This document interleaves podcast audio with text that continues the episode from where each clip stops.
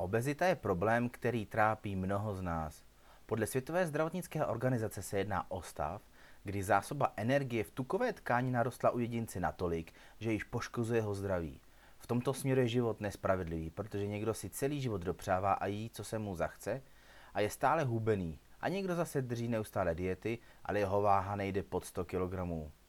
Od doktorů přitom neslyšíte nic jiného než zhubní, hýbej se, jest podle tabulek. Podle statistických údajů pak nadváhu trpí každý třetí člověk na této planetě. O tom, že vznik obezity je podpořen nezdravým stravováním a nesprávným životním stylem, není skutečně žádný pochyb. Podle nejnovějších informací však existuje i prokázaná teorie, že vznik obezity je podnícen dědičností. Dědičná hmota, která vychází z DNA, reguluje ukládání tuků, metabolismus i spalování potravy podle toho, jak to má naprogramováno. Není pak tajemstvím, že pokud trpíte obezitou, máte ve vaší DNA výrazně zvýšené některé hodnoty genů.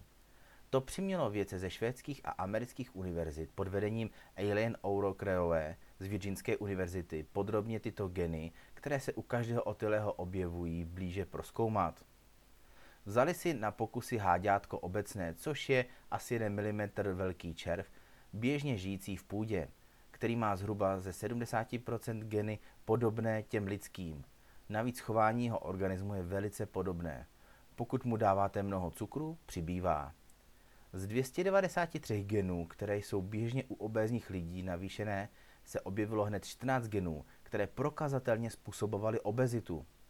Dokonce se našly i tři geny, jejichž přítomnost zabraňovala vzniku nadváhy a dokonce prodlužovala háďátkům život.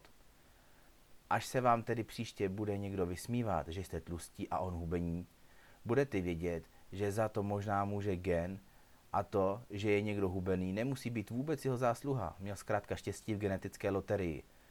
To však neznamená, že nemůžete dále jíst zdravě a mít zdravý životní styl. Nic jiného vám stejně asi nezbude.